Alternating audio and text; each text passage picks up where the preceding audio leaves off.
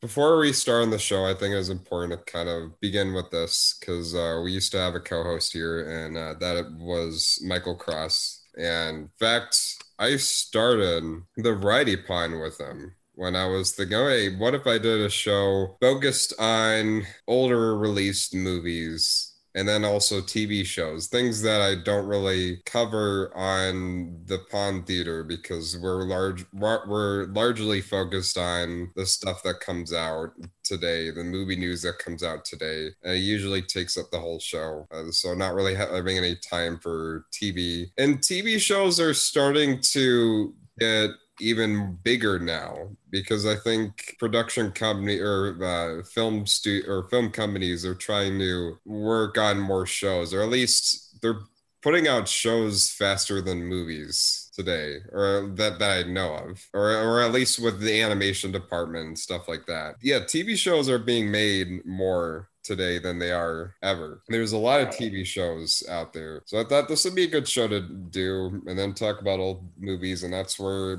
I brought on Michael Cross, who's been my uh, or a friend of mine in the convention space. He was originally a staff member of Heroic Inner Kids for a while until he left because things changed with his job. But he was still a supporter of varying charities that would uh, happen between Heroic Inner Kids and a co- later Cause to Play and other different cosplay charities going on or nonprofits. And he would just be the guy who would come in and support people whenever and just host all these retro or at least uh, old school movie, old school horror inspired movies on Alamo Drafthouse. Most of them or all were made by one particular filmmaker, Christopher Mihm. A lot of his films being thrown back to old uh, school horror film, uh, horror, black and white. And there would be fun uh, events that only cost five dollars to enter, and those five dollars would even go into a discount for your meals. And it wasn't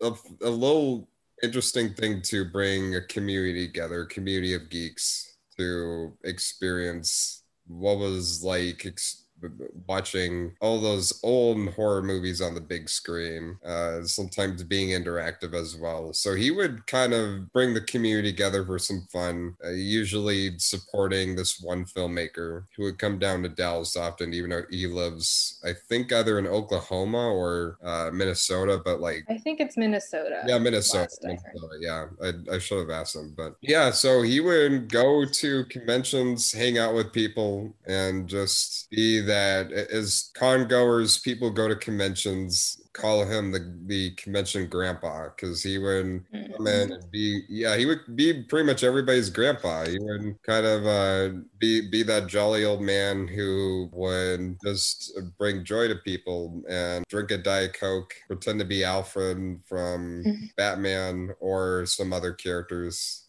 and he he would just go around just hang out with people being very casual and mostly All-Con. That was his favorite convention to go to all the time. He would talk about it a lot and just loving that uh, convention. Sometimes going to dallas comic con or some other smaller uh, comic events as well. But most of the times, one he always attends is All-Con. With, I mean, the, that thing that what why why he brightens so many people's mood is that he always is just an uplifting supporter. He uh, would uh, just talk about how awesome this person is and that person is, and always want to take selfies and photos with everybody. So yeah, I was I mean, he meant a lot to many people in the Dallas convention space who would just uh, show up in cosplay because he would be the one to make them feel good.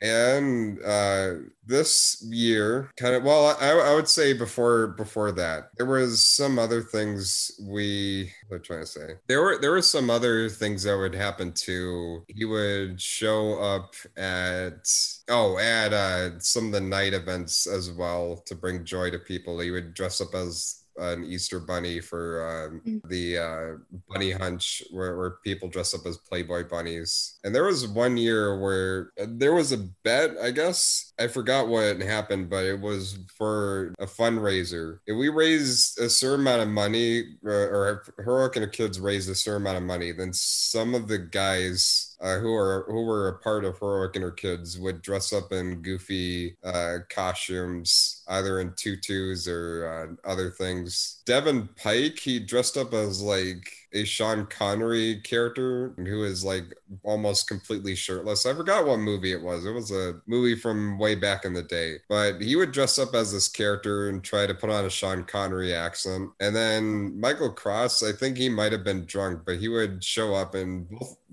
probably one of the moments that made for a lot of people is when both of them just made out. But it was it just speak to how this man liked having fun with people and like yeah. bringing on silly smiles and at least being like their biggest fan for their work. Mm-hmm. And then this year happened and things kind of now where I I said that I was surprised of, of things that happened uh, with his passing. At the beginning of the year, there were some signs. Like after All-Con, I believe, he did kind of tell everyone, "Hey, I, you know, I'm I've been." Coughing and sneezing or i've been having like terrible like throat and and you know my body's not been working well i guess we were all just very confident that it was just it, it was a, some sickness, but it wasn't anything severe. Right. And of course, I don't mean to kind of jumble out, but before that happened in All-Con, uh, the last time I saw him in person was actually the first time you met him. Uh, that, right.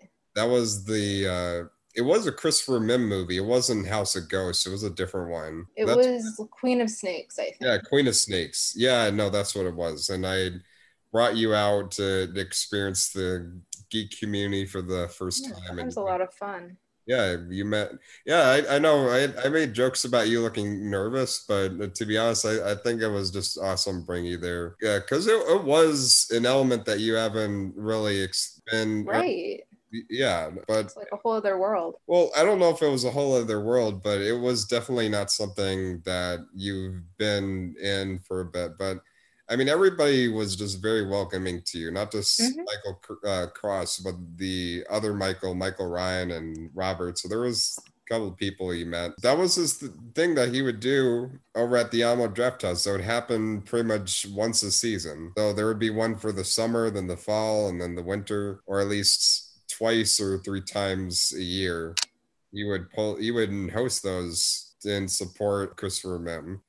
And yeah, actually, I remember kind of going back forward with uh, him telling everyone he had sickness. I remember he really wanted to go to this All-Con thing that was happening in the summer because All-Con was trying to still keep going and say, I remember well, that, yeah. Yeah, we have a we have a summer event and the way we're going to go about was hey, it's 25% capacity uh, instead of full capacity. But my my issue with it is that there were at least listed on the site there were no confirmations that the film that I mean that the uh, convention runners they would be very protective of people. Like they don't have any rules of wearing masks. You can go in there without a mask if you want to, and they did say, "Hey, s- spread out, stay six feet apart."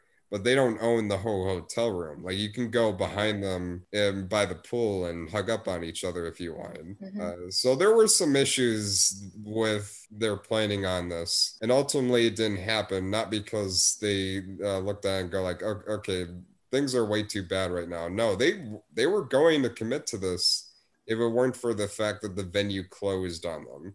So they couldn't make this happen no matter what in time and yeah, I, I did have, I was, I, I did express concern to Michael on him wanting to go there because I was like, it, well, all these things that I've listed, it, it seemed kind of dangerous to go there. And uh, I, but I get why he still wanted to support it because that was almost like a, a family gathering for him. That was his favorite mm-hmm. place to be in March. And I'd hate to see this. That's where I even say that I don't think the convention's going to disappear just because uh, it didn't happen in the summer. I, uh, with all these conventions, I just think they're just going to have to lower their budgets and not uh, focus on bringing all these big celebrity guests. Just you're going to have to pull back on some things. And that's the whole, that's another thing with All Con is them coming back in March, and I have no idea if this things are going to be safe in March uh, or even financially stable. Right now, it's not. Uh, things mm-hmm. hasn't things haven't even peaked yet. I just got word from my uh, one of my friends who's a nurse who just told me there was a brand new outbreak that happened uh, over in Virginia because people were partying out on the beach. Yeah. So I I don't know how this is gonna go, but that's where we'll have to find out. But still, when when it happened, before before it happened, I also say that throughout the weeks I was still keeping in touch with them, and of course doing this thing in the variety pine of having them uh, join us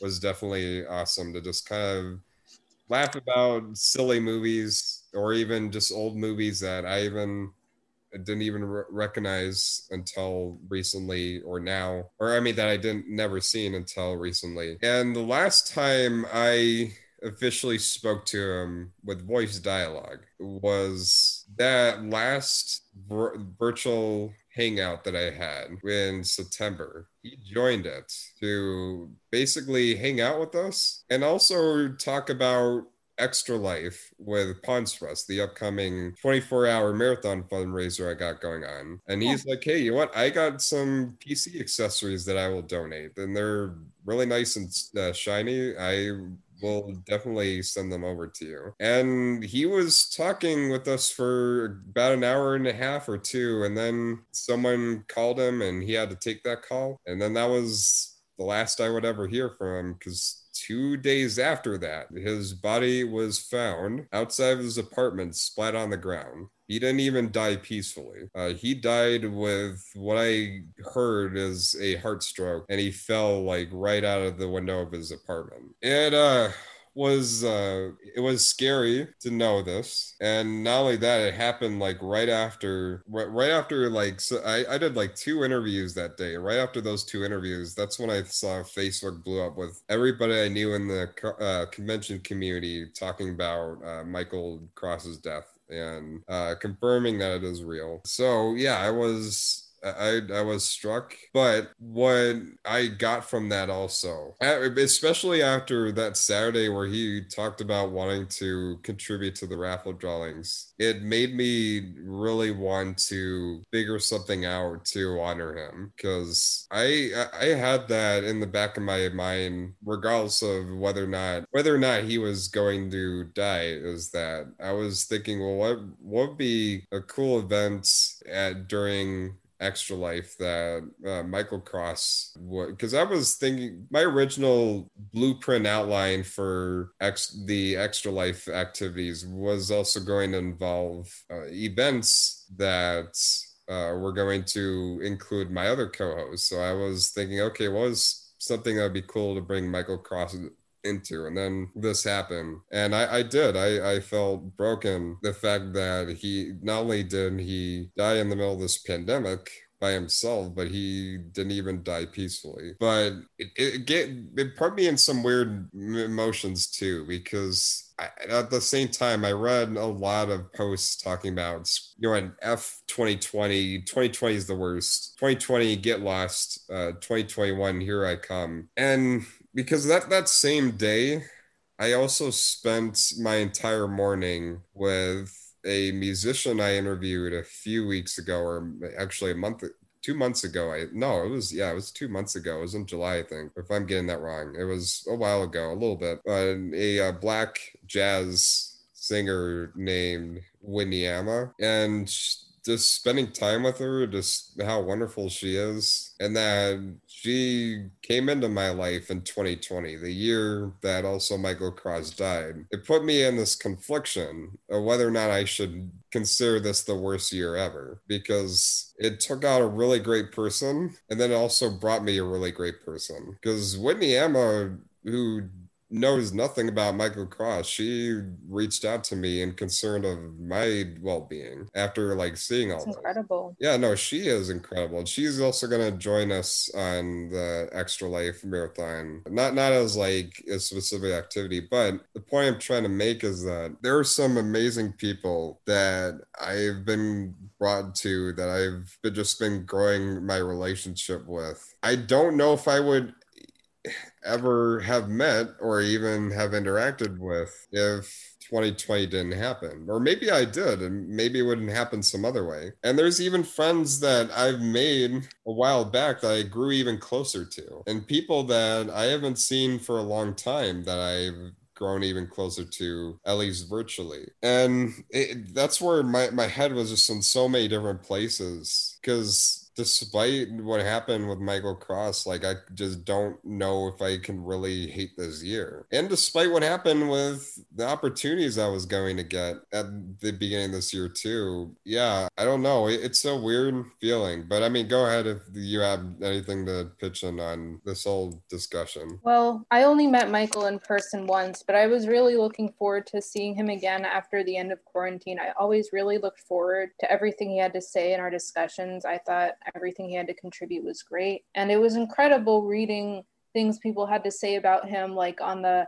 I love that movie Facebook group and, you know, people who knew him. And I feel like I've learned so much about him, you know, like his charity work and what he meant to people. And um, it's sad that it took this for me to, you know, learn all this about him. And um, this is just such a freak, scary, weird thing to happen. It's just sad. There's no other way to say it. Yeah, I mean, he did live a good, like he lived till in his mid 60s but he could he could have easily lived a little longer. And you know i, I think the big ticket takeaway of this is that even when someone says they're fine if they're someone important to you and you see them not fe- feeling well then maybe and i wouldn't say dig deeper but like that's that's another thing I, i've been thinking about too. When someone tells you that they're fine but they clearly aren't and they're an important friend to you. I, I try to think about what is the, what is the best way to kind of look out for them, even though you can't.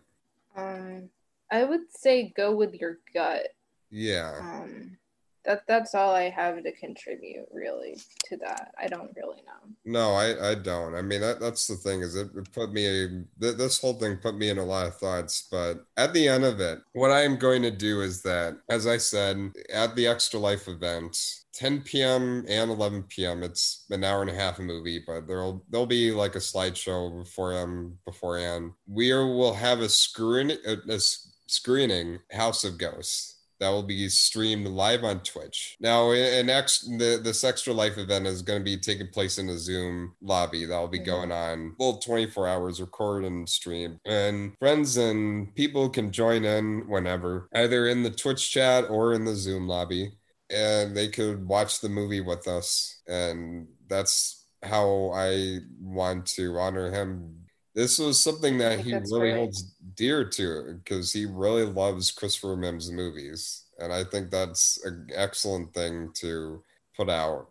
Not only for that, but also my co host who's running this with me, Rihanna B. Again, another plus with 2020. This pandemic put, grew me closer to her. Mm-hmm. And I, I, know it just puts me in this weird spot. She will be watching this for the first time and she's never seen a William Castle or anything inspired by that. So this is like the eyes of someone who's seen all these movies and even go or House of Ghosts and then someone who's seen none of that. So it'll be a fun thing to do that will hopefully help his legacy live on. I know it will and definitely for those who enjoy going to Old they've been talking about making the future of Old all about him. So he's going to live on in some way, uh, even though he himself doesn't. And yeah, I mean, that's what I have to say because uh, th- this was hard to do. But the way I think of it is that he, he I mean, he did not, and uh, of course, love what the world has come to today, but I think he would have loved to know all the positive things that have been going on. That's why all, all those things that keep coming back to me about 2020 is why I can't hate it. Like I can't just go say screw 2020. Yeah, so that's that's what I have to say about this.